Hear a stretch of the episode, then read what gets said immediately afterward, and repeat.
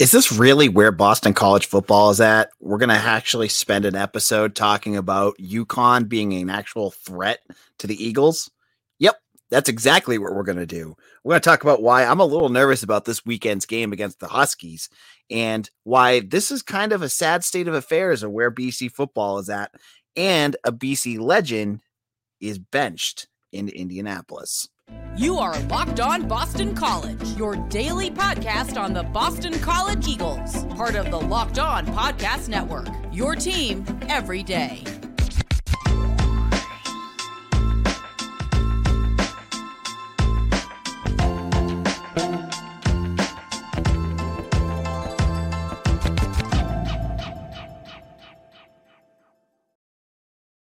I am your host, AJ Black. Happy Tuesday, everyone. Today's episode is brought to you by Sling TV.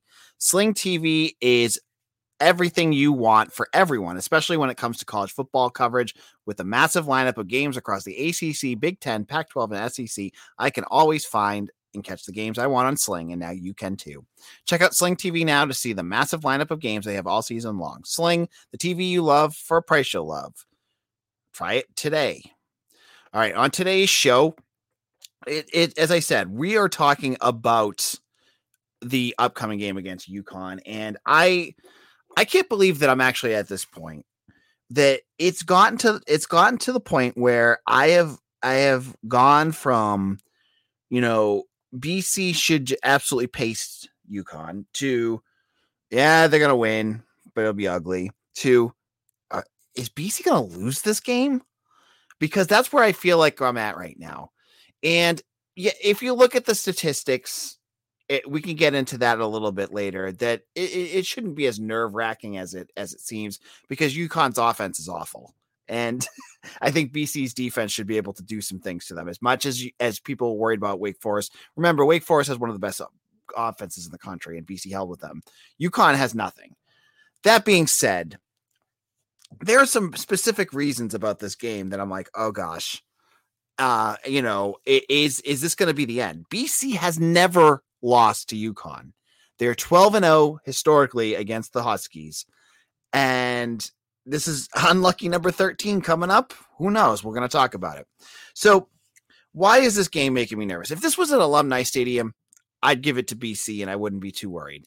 It's a 9.5 point spread on the road. Still pretty sizable, but a UConn team that is coming off a 1-11 season with a new head coach in Jim Mora Jr. And who, you know, he had some success at UCLA. He had some success at some of his stops that he's had.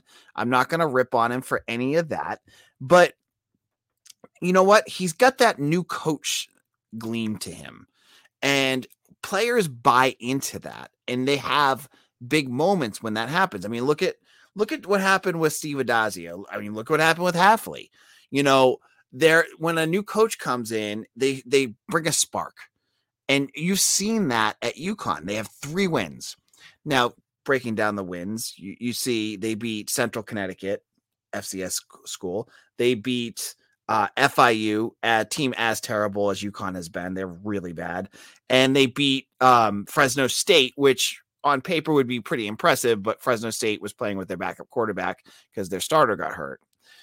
Still, 3 wins are 3 wins. I mean, I'm not going to knock them for winning games that they're supposed to win, but they've also gotten pasted by Syracuse, NC State, and Michigan, because they play that fun independent schedule that they have unfortunately been stuck with. But you got a coach like Mora Jr., who has got the experience, that has, you know, a little bit of leverage right now in that program, where he's got these players going, oh, we can win. We can do things like this. And you got him doing this against a Boston College team that is badly beaten up. That is, you gotta, I mean, as much as Jeff Hafley wants to say that the players are all in, and that I think he said at the press conference that, you know, that he didn't even need to speak to the team because the leaders were all there. There's something to be said about going through what they're going through, and that it's tough and it's got to be draining. And you're going on the road to you need to go and watch like other teams. Sorry, rewind. I got a text from Mitch and I just went completely off rails. That's my fault. I apologize. So you have a BC team that's beat up and an upstart UConn team that is just dying to beat BC. You know, a team like this, a team like UConn, who has been the little brother to BC in football for decades, who has been the jokes of every, you know, BC blogger, myself included. When I was with BCI, I used to always make jokes about this team. They want that win. They want to set their foot in the Northeast and become more of what they were under Randy Edsall during his first go round there. And what would be a best way to do that? Knock out the big guy, knock out BC, the big program in New England, right? That's what they're looking at right now. So you have that. And then on top of that, there's another piece that we're going to talk about in just a second that I'm even more worried about. And we'll get to that in just a moment. But before we do that, I want to know, as everyone knows, athletes rise and fall in the ranks. But when it comes to saving money, Simply Safe always stays on top. And right now you can save big with Simply Safe Home Security. They're giving listeners 40% of their advanced security system.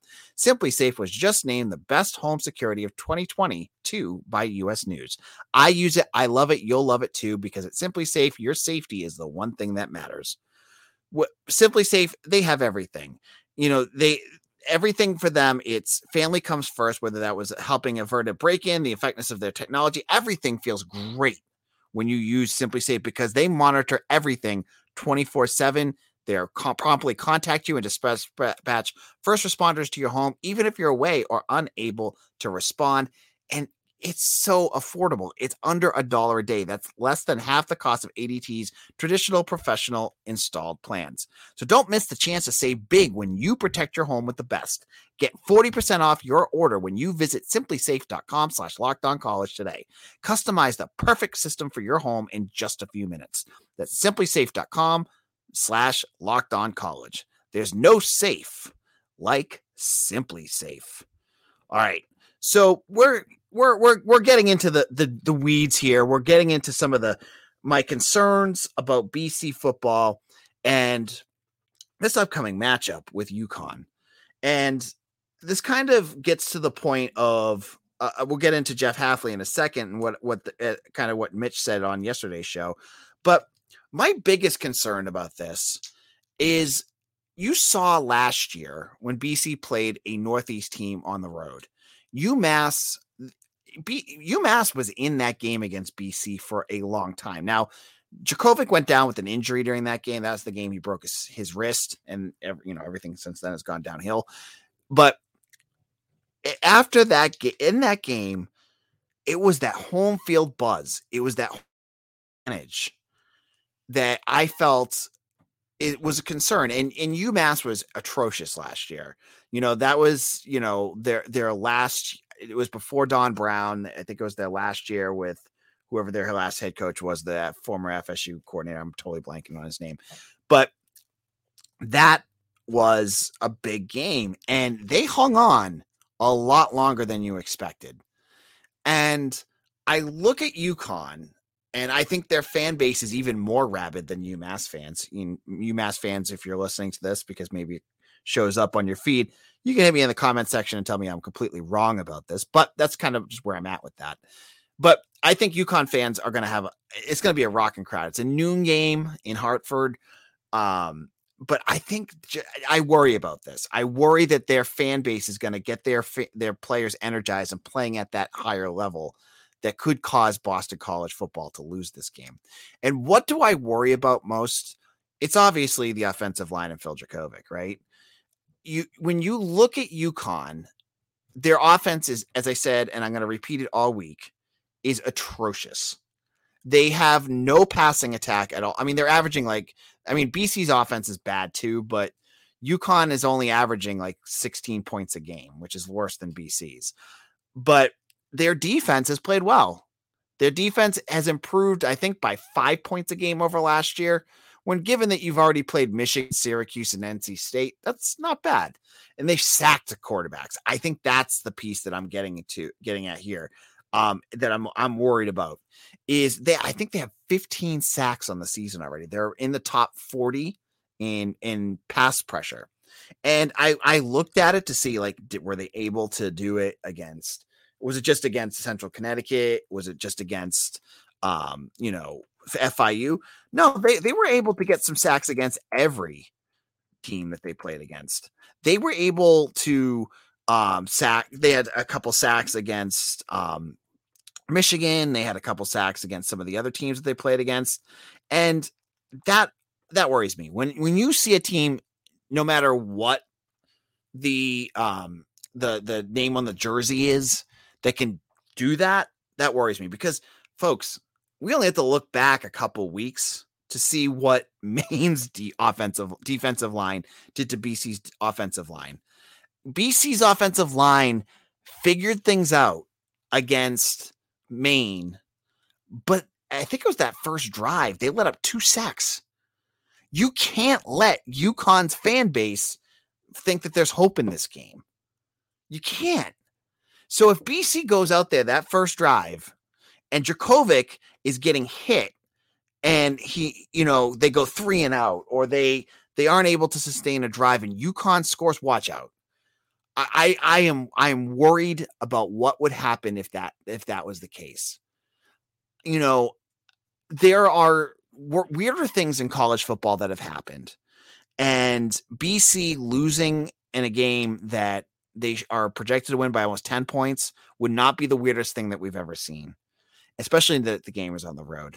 So I want to get that out there now. So for all the folks that think I'm a hopeless honk that always just blows smoke up your butt and thinks BC is the greatest, I'll tell you that I'm a little worried about this game on Saturday.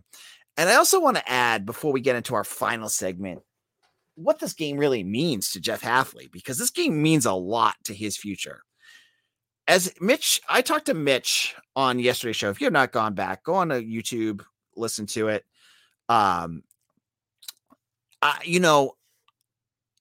He said Hafley would be safe for at least a year or two, no matter what happens, as long as they win like 4 or 5 games this year. If BC loses to UConn, he said this too, that's a different story. Because if he loses that, there's a potential that BC goes 2-10. And that's a whole different story. I'm not saying that Hafley is going to go, and I'm not giving you my perspective until this season ends. You'll get my perspective at the end of this year. I'm not big into firing and hiring guys until I see the full thing, unless there's some complete disaster. And unfortunately, folks, I don't think it's a complete disaster yet, because I understand the offensive line issues. That being said, if they lose to UConn, that gets right into disaster mode for me. That's a disaster. So this game is absolutely a must win for Jeff Hafley and his staff. He cannot go out there and lay a turd against UConn. And I know UConn has, as I said, some momentum, but they really don't. You beat FIU, you beat Central Connecticut. You can't lose to a team like that if you're an ACC Power 5 program. You cannot do that. So for BC, for Jeff Hafley, for the future of this program, there's no excuses. You have to go out there. You have to win this game, and you have to do it. I'm not going to say decisively, but do it with a little less cardiac issues caused by it. I want to see BC go out there and easily win this game. I'm just concerned they're not going to even do that. We'll have to wait till Saturday to find out. In a moment, I'm going to talk about even more bad Boston College news. I promise you, I am not into all the negative stuff. It's just kind of just one of those days. It's dreary out, and we're going to get into it. And we're going to go to the NFL and talk about one of my favorite BC players possibly hitting the end of the road. We'll get to that in just a moment. These days, every new potential hire can feel like a high-stakes wager for your small business. You want to be 100% certain that you have access to the best qualified candidates available. That's why you have to check out LinkedIn Jobs. LinkedIn Jobs helps find the people right for your team faster and for free. So head on over to their site, add your job in the purple hashtag hiring frame to your LinkedIn profile to spread the word that you're hiring. It's got simple tools like screening questions that make it easy to focus on candidates with just the right skills and experience so you can quickly prioritize who you'd like to interview and hire. It's why small businesses rate LinkedIn Jobs #1 in delivering quality hires versus leading competitors. LinkedIn Jobs help you find the quality candidates you want to talk to faster. Post your job for free at linkedin.com/lockedoncollege. That's linkedin.com/lockedoncollege to post your job for free. Terms and conditions apply. This is AJ Black, Locked On BC. And I want to thank you for making us your first listen every single day. And for those of you that like what we do here, a daily Boston College podcast, let me also recommend Locked On ACC. If you like hearing good college football talk, good college basketball talk, check out Candace Cooper and her rotating selection of hosts. I'm on there on Wednesdays talking about everything in the ACC, all the big news and items. It's a great show. Get your news between 20 and 30 minutes every day. Can't beat that. So check out Locked On ACC on YouTube or wherever you get your podcasts. All right, we got a few comments out there for some folks that are listening along live on YouTube. Nick Benoit has a few. He says, BC beats UConn 38-17, which I think is pretty close to the score Daz beat them in 2017. We also have Chris, who says, I've never seen a grown man get thrown around like a rag doll like Conley did last week. There really is nobody better than him. What about Chris Banks? Well, Chris Banks is a defensive tackle, so you wouldn't use him there. And he did a nice job at defensive tackle last week. It basically has to go with what Nick says. Agreed, there has to be Krasniewicz or Bowie earning a start. I go back to Bowie because they've been kind of teasing using him, and I wonder why they haven't done that yet, but that's up for the coaching staff to figure that one out. But let's get into our last discussion, and this one's even sadder to me. I don't know why. As you guys know, I was at BC when Matt Ryan was there. I remember everything about the 2007 season. I was a season ticket holder that year, and I've loved watching him do well in the NFL. And unfortunately, my Patriots also beat him in the Super Bowl, but he's had a terrific career, right? Well, on Monday, Frank Reich and the Indianapolis Colts announced that they were benching Matt Ryan after he had a tough start to his season, 9 touchdowns and 9 interceptions. And they're going to go with Sam Ehlinger out of Texas, who's I think he's a second or third year starter. In addition, Frank Reich also said, we have not done any favors to Matt Ryan. We promised when we brought him here that we'd have an excellent offensive line and running backs crew. We have not provided that. I mean, Jonathan Taylor has been out. Hines, their backup running back, has also been out. They've had a ton of injuries. Their offensive line has been absolutely horrible. I mean, it's like watching the BC version of in the NFL, and he's just been getting killed out there. So in one sense, he had a shoulder sprain, but it sounds like Ehlinger is going to be there for the rest of the year. And that honestly makes more sense. When you have kind of like what I said with Moorhead and Jakovic, when you have a quarterback that's mobile like Ehlinger is, it helps to mask some of the offensive line deficiency. Like Matt Ryan can't move, so he's going to get killed back there. At least Ehlinger can kind of move out and try to shake off defenders. He's better at that. So that's a big thing there. But is this the end of the line for Matt Ryan? Is this going to be the end? He's had it was his 14th or 15th season in the NFL. He had that long career in Atlanta. Or will another team take a chance at him? I mean, before this season, he had done pretty well with the Falcons. I thought this was the perfect fit for him. I felt like, kind of like what Reich was saying, like he just needs a team with a good offensive line and a good run game, and he can manage the game. He's got a good enough arm to stretch the field, but now he's on the bench. and he's still under that huge contract. I don't know what his buyout is if they release him. I don't know if teams would trade for him. I'm sure the Colts, if they like Ehlinger at the end of this season, or if they get a draft pick, like, I don't know, Bryce Young, if they would just trade him for, like a fifth or a sixth just to get out of that contract. I'm sure there's teams out there, a team like, I don't know, like the 49ers or Seahawks. Well, they got Geno Smith. He's doing pretty good, but there's teams out there that need a quarterback that have nothing. And, Matt Ryan, I feel like he could still find something, but it's kind of up in the air. And, I don't know where his head's at too, right? Maybe he, at the end of the season, is like, I've been beaten up enough playing behind terrible offensive lines with Atlanta and Indianapolis. I just want to be with my kids. I made enough money. I'm done. I could see him going that route too, but we'll have to wait and see.